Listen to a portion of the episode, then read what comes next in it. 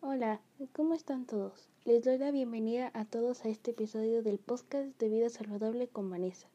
Este día, en el capítulo de hoy, hablaremos sobre el bienestar emocional y diferentes temas relacionados con este. Primero hablaremos sobre qué es el bienestar emocional. Bueno, ¿qué es el bienestar emocional? El bienestar emocional eh, nos ayuda a reconocer y expresar nuestras emociones y que nos no, no tengamos ninguna dificultad al procesar estas emociones para que eh, tengamos una mejor vida y no tantas preocupaciones. En nuestro primer bloque hablaremos sobre las emociones. Las emociones son variadas y difíciles de comprender y entender. Las emociones se caracterizan por ser una alteración del ánimo. Se dice que tiene una corta duración, pero de mayor intensidad que un sentimiento. Por su parte, los sentimientos son las consecuencias de las emociones, por ello son más duraderas y se puede verbalizar. Aquí tenemos dos conceptos, emociones y sentimientos. Pero ¿no son lo mismo? emociones y sentimientos son dos palabras que se usan indistintamente. Sin embargo, existen claras diferencias entre ambas. Saber la diferencia puede ayudarte a cambiar comportamientos poco saludables y encontrar más felicidad y paz en tu vida. Los sentimientos y las emociones son dos caras de la misma moneda y están muy conectados, pero son dos cosas muy diferentes. Diferencias entre emociones y sentimientos. Una diferencia fundamental entre los sentimientos y las emociones es que los sentimientos se experimentan conscientemente, mientras que las emociones se manifiestan eh, inconscientemente o conscientemente. Tanto las emociones como los sentimientos tienen que ver con la irracionalidad. Eh, tipo de emociones. Existen tipos de emociones que clasifican en un orden de que va desde las básicas, al, básicas a las emociones aprendidas en diversos contextos. Emociones primarias o básicas son aquellas que son innatas y que responden responde eh, a un estímulo. Son ira, tristeza, alegría, miedo, sorpresa y aversión. Emociones secundarias son aquellas que se generan luego de una emoción primaria. Vergüenza, culpa, orgullo, ansiedad, celos y esperanza. Emociones positivas y negativas son las que afectan las conductas de las personas, por lo que algunas emociones pueden generar acciones o reacciones positivas como alegría o satisfacción, pero hay otras emociones que provocan sentimientos perjudiciales para el individuo.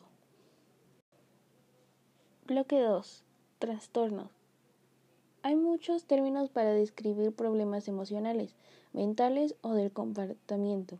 En la actualidad, estos están calificados como trastornos emocionales una condición que exhibe una o más de las siguientes características a través de un periodo de tiempo prolongado y hasta un grado marcado que afecta adversamente el rendimiento académico del niño o de la persona.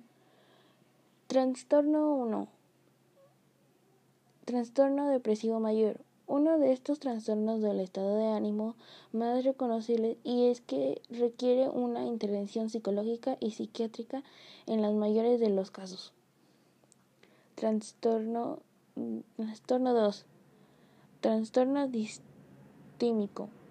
La distimia es otro caso de trastorno del estado de ánimo relacionado directamente con la depresión.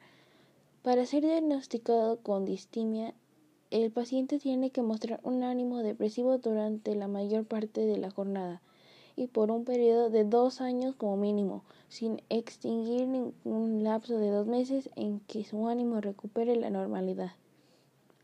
Estos solo son dos tipos de trastornos, pero obvio que existen más.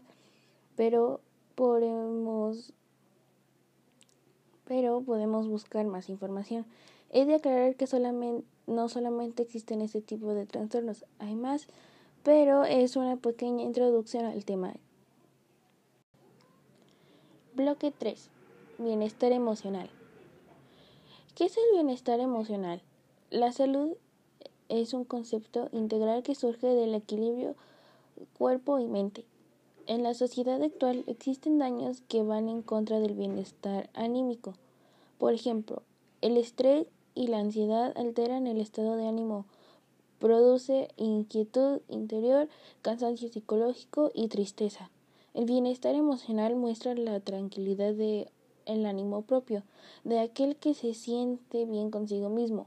Una persona que experimenta un alto grado de bienestar emocional siente una mayor influencia de emociones agradables, como alegría, ilusión, gratitud existencial y entusiasmo. ¿Cómo logramos tener un bienestar emocional? Mente y cuerpo están directamente vinculados, siendo de especial importancia para el bienestar físico la suma de eh, estados emocionales y la forma como sean manejados al procurar guiar la atención hacia aspectos positivos de la vida. Tener una buena salud mental capacita a la persona para funcionar bien en la vida cotidiana, a la vez que percibe el mundo de forma constructiva. Esto hace que sienta confianza para enfrentar desafíos y aprovechar oportunidades y disfrutar la vida. Bueno, para finalizar podemos concluir que nuestra mente como sentimientos están conectados, así que eh, hay que mejor tener un, bienestar emocional para que tengamos una vida en paz y satisfactoria.